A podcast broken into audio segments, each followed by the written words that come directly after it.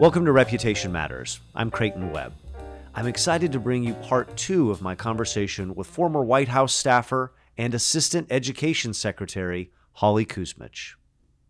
President Bush had a reputation when he was governor of Texas, at least I had understood, of Mhm. going to the offices of legislators, Mhm. Republicans and Democrats, in order to make his case. Is that Mhm. true? And did you see that kind of outreach um, extend on Capitol Hill as well when he was in the White yeah, House? I mean, I can't. I've heard the same about, and obviously, when he was governor, there was a Democratic um, lieutenant governor, Right. which is a hugely powerful position in the state of Texas. So you have to be willing to walk, work across the aisle uh, when you're in that situation.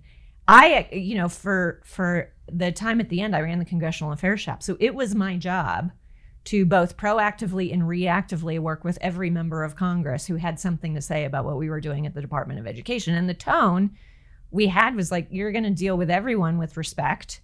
You're going to return their phone calls. They're going to be timely. You can't always give them the answer they want, but half of the battle is just be responsive um, and don't, you know, too many people these days sort of use a strategy as like, I'm just not going to talk to them Right, and they're not going to like my answer. So I'm really not going to avoid it. engage right. which to us was not the message that was sent and was the opposite. Like we used that to say we would always have a strategy if you're going to roll out a new policy. You know, when do you pre brief the Republicans and the Democrats?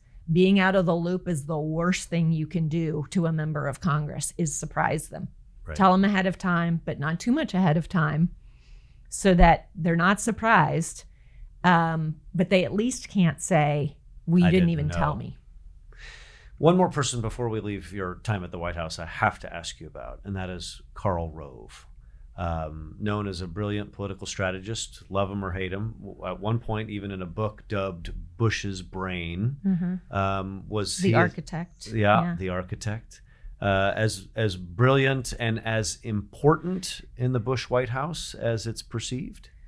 Powerful is not necessarily the right word. Like under like had a big role, you know, and was very good at it.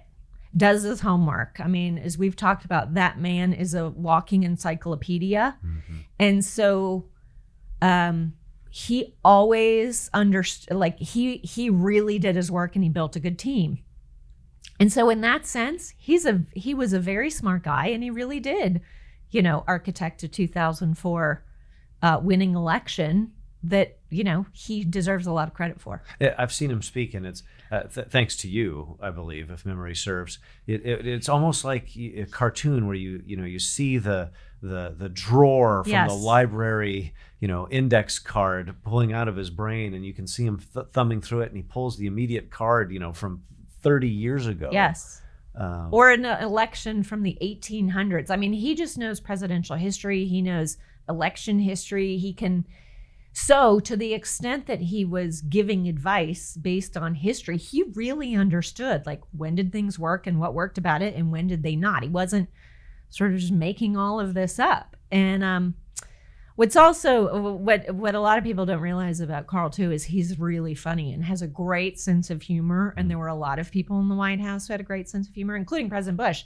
And they cared a lot about making sure the workplace was just as fun as it was serious. yeah, And he contributed to that in in significant ways. but it couldn't have always been roses and fun. No. Um, I, I'm sure the stress, any dark days in No, well, no. or- I mean, those last couple months when you know the financial crisis was happening. I mean, you know, obviously there was September 11th, and there was Hurricane Katrina, and then there was the financial crisis, and the everybody you could look. Everybody knew what the approval numbers looked like. They were low, right in the 20s, I think, maybe by the end of the administration. People were tired. But we also had this huge sense of urgency on the financial crisis to to make sure the economy was not going to go in the tank and we weren't going to have a major depression. So that was a hard period in general because the hill was not, you know, President Bush is trying to sell the hill and bailing out Wall Street, right. which is not something he ever wanted to do. He only did it for the good of the overall economy. But knowing that that policy decision was an unfortunate one, he had to be selling. So everything about it was sort of a, a not a very fun time. Right. And we were trying to dutifully transition the government in a way that we had all been asked to be good stewards, get transition memos together, meet with the incoming Obama administration, all while this is happening, and all while people are kind of like, aren't you done yet? So you mentioned the financial crisis. Next step for you was actually going into business as a consultant with Mhm. former Secretary Spellings. Mhm. And one of the things you all did was the 10,000 Small Businesses program with Yep. Goldman Sachs. Yep. You know, the cynic would say that Goldman did it just for the reputational bounce, having been the one one of the architects of it. How do you see it? timing was probably not coincidental, right? In Sure. the sense that um, uh, they realized like we got to be smart about our next kind of big philanthropic strategy out of our foundation. One of the things I I I very much respect about them is they decided as a firm they created a program called 10,000 Women, which was the first one they had, and Right. that was pre-financial crisis, teaching women about entrepreneurship around the world. And then 10,000 small businesses came in 2009 which was domestic here in the US, supporting small business owners here. They decided instead of, as a firm, instead of going out and finding organizations doing interesting work and funding them, we're going to think about what assets we have and go build something in communities across this country. And that's how they did it. And that's what we got tasked with doing. But you're right. They're, they're, number one in any time the name goldman sachs is kind of a you know the white shoe banking firm in new york city that most common people in this country have no affiliation with and view as you know working with sort of the elites um, then you pile on a financial crisis where goldman sachs and so many of the other big banks had to be part of the bailout Right. and people were not happy about that Yeah. right Yeah. um, but what they did was they put together, they had their own internal team, and then they had to put together a whole kind of group of people to help think about how do we go do this in local communities and convince people we're not just do we're not just going to do it for our name we're here to actually work with you and build something Have impact. and it took a team. I mean, we had to, we weren't the only ones doing it. We worked with their internal team and they built an advisory committee that included the National Urban League and the U.S. Hispanic Chamber of Commerce and a lot of organizations that otherwise probably wouldn't have been working with Goldman Sachs, but mattered in terms of supporting small business owners Mhm. in communities across this country. We would go work with the mayor in every case and have to go figure out what's the landscape here, what college. We would always work with a community college, Yep. like who's the right cast of characters to put together. And we had to spend a lot of time on the ground because that matters. You can't just swoop in and say, we're here to help, right? You had to build relationships at that local level. And, and, that was a lot of fun to do. Yeah. Um, the good news was they were willing to put their capital behind it too. Yeah. Yeah. They spent five hundred million dollars on it in the first, you know, tranche of the program, and they've now hit I don't know how many thirteen thousand, probably at least, Uh-huh. businesses across the country. So you were shortly thereafter asked to be the executive director of the George W. Bush Institute, which is on the campus of Southern Methodist University in Dallas, Texas, and also connected to the Bush Library. hmm H- well, If, if memory serves, there was a little bit of controversy as it related to the Bush Institute Yep. and some questions from the university as well Yep. as as well as others as to what would this thing be. Yep.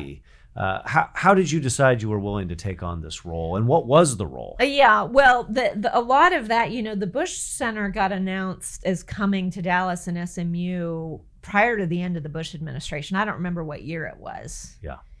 Um, and so a lot of the controversy was at that time, Mhm. and that was amongst the faculty at SMU who were very worried. I think this would have happened at any academic institution. It's not specific to SMU.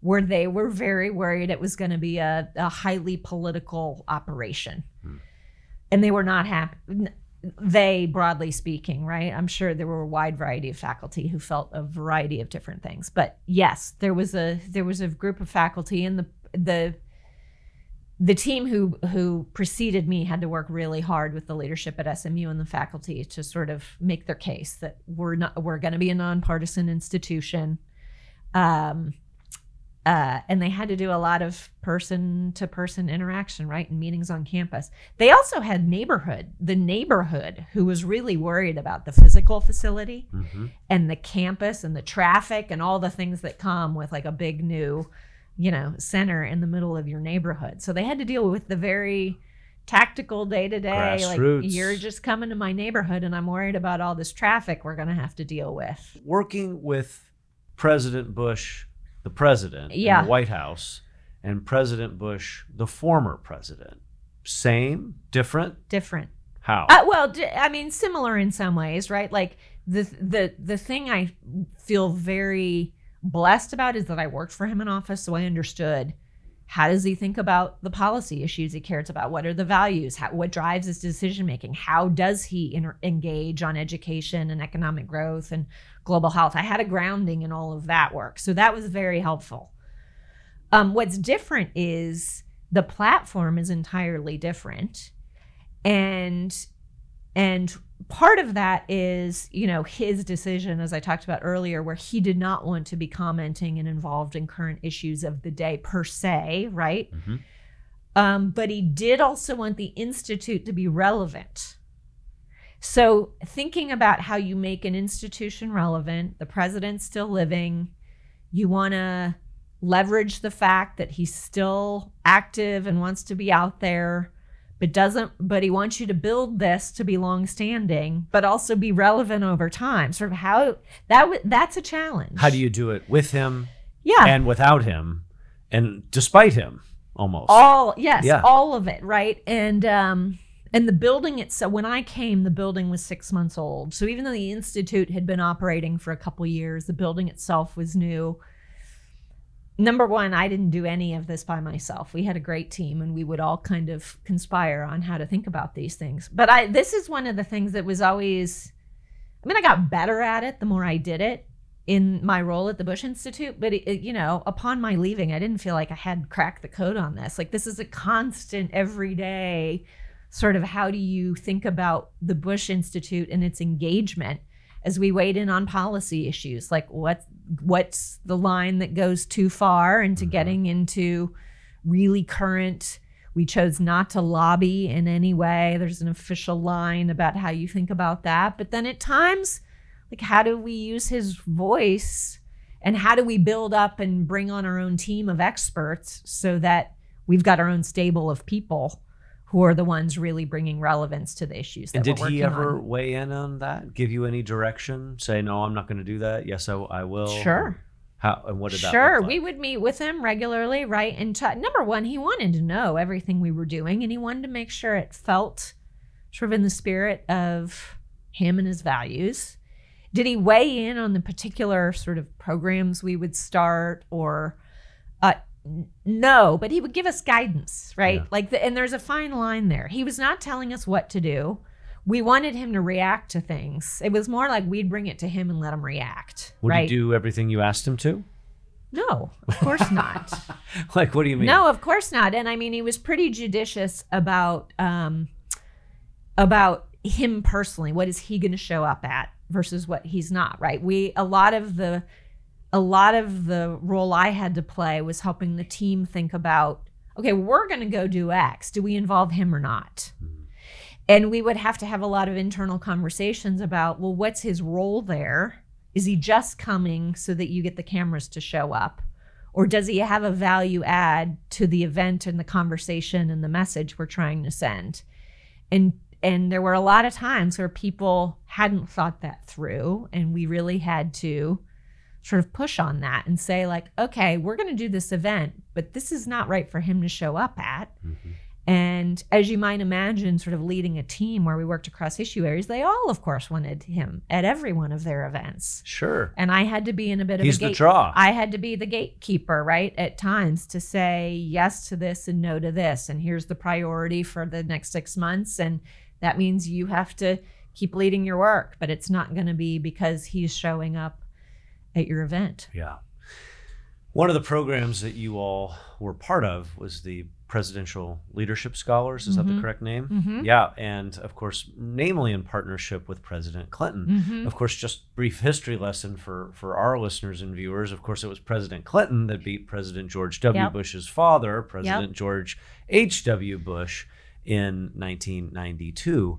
What was that like to have these two guys working together? Well, it came about because his dad, you know, his dad is a was a very gracious human being and did not let that defeat um, mean that he did not become friends with Bill Clinton. And that came about in a variety of ways. It really became true when they were um, when they were put together to go work on disaster relief issues around the world, right? Yeah. And they would literally spend time on the plane together, get to know each other.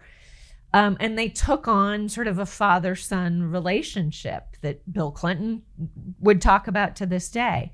So that started. And then President Bush 43 and President Clinton were often doing speaking, private speaking events together post presidency. So they started to get to know each other better.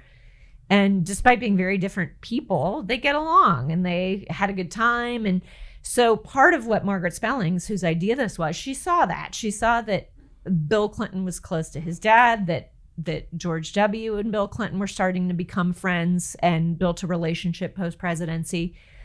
And also the fact that um, you know, when we included there are three presidential centers and foundations in Texas, more than any other state in the country. Yeah, LBJ, LBJ, H.W. Bush, and George W- W. yeah, yeah. And then Bill Clinton's is close by in Arkansas. There's two Republicans, two Democrats. Fif- over the past, you know, 50 years, those have been consequential times. So that was sort of the theory Yeah. of putting those four together. And when Margaret went to President Bush and talked to him about it, said, "What do you think?" He said, "Well, let me call President Clinton right now." Like he was just like, "Okay, let's Wow. we're on it. Let's do this." So the two of them talked and said, "We'll do this. Fantastic. Go work it out." Yeah, bipartisanship at work. Yeah. Right. Um, how much does President Bush's legacy play into the decisions as leader of the George W. Bush Institute? Is it all around his legacy? No, no, and he he would not want to hear that. Nor uh, it wasn't. Nor would he want that to be sort of out in the ether. He wants it to be forward looking Yeah. and problem solving, and not about being backwards looking.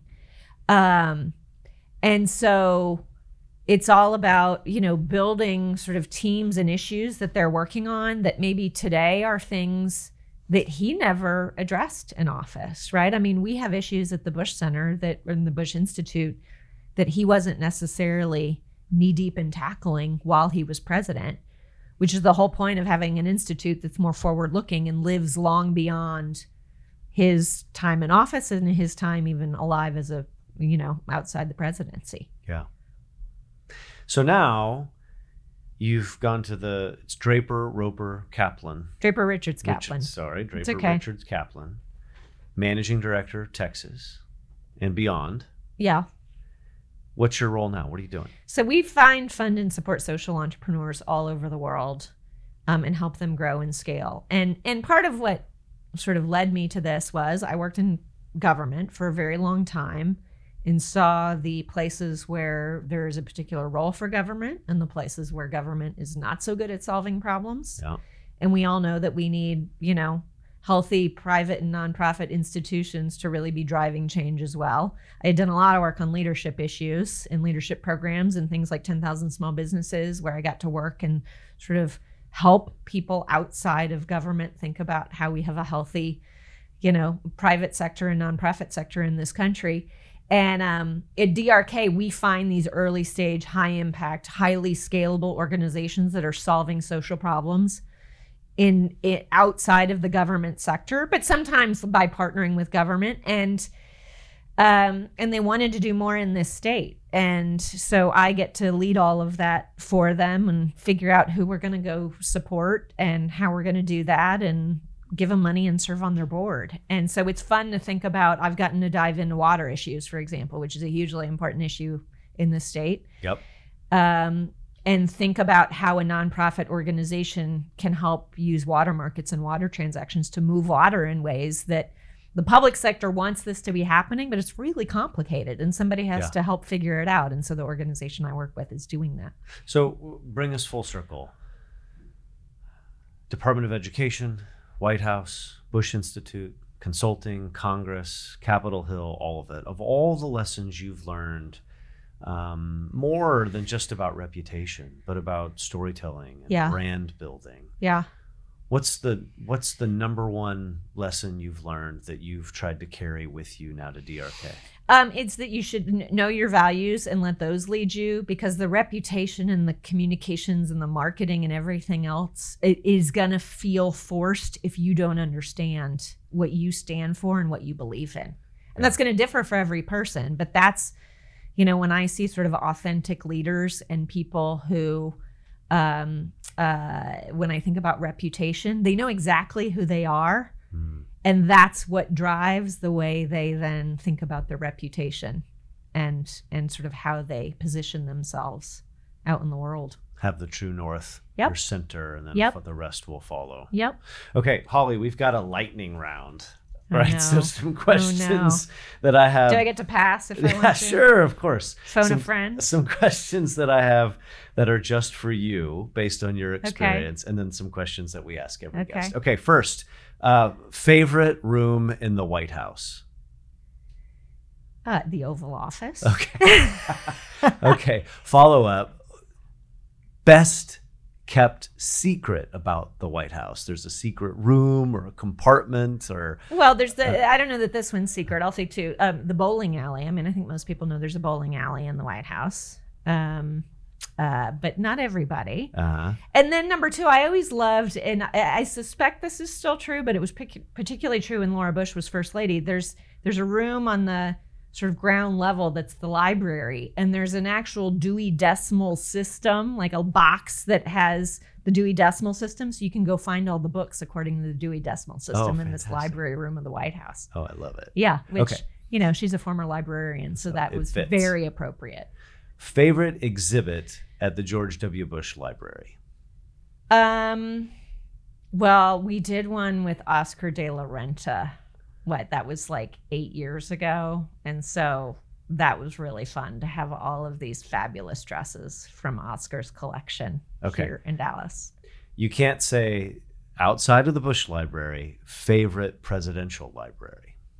Outside Mhm. of the Reagan Library is pretty cool because of Air Force One.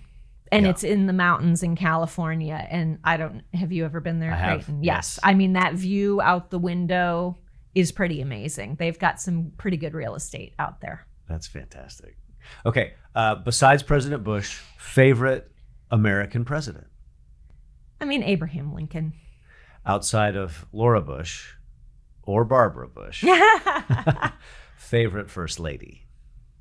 I think Michelle Obama. Yeah. She just was so, you know, she related to people so Have you met her? I have met her. She's tall. We're both tall. We bonded over being 5'11. Favorite George W. Bush painting. He's a painter. We didn't talk about that today. Yes. Um, well, I'm lucky enough to have one in my home. Do you really? So it's the one in my home. It's an abstract uh, floral. It's his cold wax method. I love it. Do you, did you have? Uh, we we were talking before the recording started that Ari Fleischer, his his nickname from President Bush was Ari Bob. Did you have a nickname? No, he would just kind of say Halls. Yeah. Yeah, he didn't have like a he didn't turn that into, but Halls, Halls, hey Halls, that's it. Okay. So here are the other questions. What was your favorite subject in school? Math, What'd you major in in college? political science, and urban studies. Oh, favorite holiday. Thanksgiving, Uh, favorite hobby. sports. I'm just like a rabid sports fan of all kinds. Yeah. anyone- Chicago Cubs, Indianapolis Colts, the Notre Dame Fighting Irish. You know, You're from the Midwest. I'm from the. Can you tell? yes. Uh, favorite guilty pleasure. Reality television. Ooh, favorite reality. Oh, the Real. Housewives. I can't believe I admit I watch it, but I do. I love that. Some of the most intelligent people I know, uh, you among them, watch it. Uh, your favorite consumer brand? Oh gosh, so many. Well, I don't know. Okay, this is a particularly recent one. I'm a big fan of Kind Bars. Okay. And we just had Daniel Lubetzky two weeks ago at the Bush Center at our PLS reunion. I love him. I love him as a human being too, and I really love Kind Bars. They're good. okay. Uh, favorite movie? Hoosiers. Oh wow. Okay, that's the first. Um, favorite day of the week? Saturday. Yeah. Uh, what is your hidden talent or superpower? Oh. Um. Uh, I, I, I'm really good at directions. Like I've got an internal compass, you know, to always be able to sort of say like north is this direction. I have to ask you this back on your personalized ones. Favorite person you met while working in the White House? While working in the White House, can I do after the White Sure, House? sure. And I have two. Okay. Uh, the Dalai Lama Okay. and Bono. Wow. Any story behind those? Well, the Dalai Lama, we hosted the Dalai Lama for a visit in 2016, maybe at the Bush Center. And I got to um, work with his, the whole, you know, the Dalai Lama has a team too. Um, got to work with his team on what that visit looked like and learned that he gets up at three in the morning and meditates for three hours Wow. every morning. His diet is some really kind of crazy diet that the rest of us, you know, so we had to have special food for him. And but he and President Bush share, share a birthday, and so they've always had this like very funny, close bond with a shared birthday. So I remember we had a joint birthday cake for the Dalai Lama and President Bush at lunch. Oh, I love that. Yeah. And Bono called And- him Prez. There's a letter in the. in And the- Bono, of course, we gave Bono an award because of all of his work on AIDS relief with President Bush. And um, so I got to meet him pr- twice, actually. Um, and I have a great picture of me talking to Bono. And I don't know what we were talking about, but I'm like, I have my head back and I'm like laughed laughing. Um, he said something very funny to You- me. you I wish I remember what it was. you were probably saying you still hadn't found what you were looking for, something like that. okay, uh, so related but last, if you could pick one person, or alive or dead, that you could have dinner with, who would that be? I have had the opportunity to talk to her a lot, but what we have never gotten to talk about, and it's Condi Rice. Uh-huh. I would love to really talk about the sports side with her because she's now part owner of the Broncos. She's such an amazing golfer, the first female member of Augusta. I love that. p- Part of what I sort of affiliate with her is that she's a brilliant mind on foreign policy issues. And then she also has this side Right. of sports love, which I have too. So I'd actually want to take her to dinner and talk to her solely about the sports piece Fantastic. because all my conversations have been serious, and Sure. I'd love to be able to do that. Be her friend. Yeah, exactly. I mean, and have her bring me along. Yeah. Holly Kuzmich, you get that reputation matters. Thank you for sharing your fantastic stories from your Thanks days at the White me. House, the Bush Institute. And thank you all for joining us for Reputation Matters, and we'll see you next time. We hope you've enjoyed this episode of Reputation Matters. Find us at sunwestpr.com or your favorite podcast streaming service. Until next time.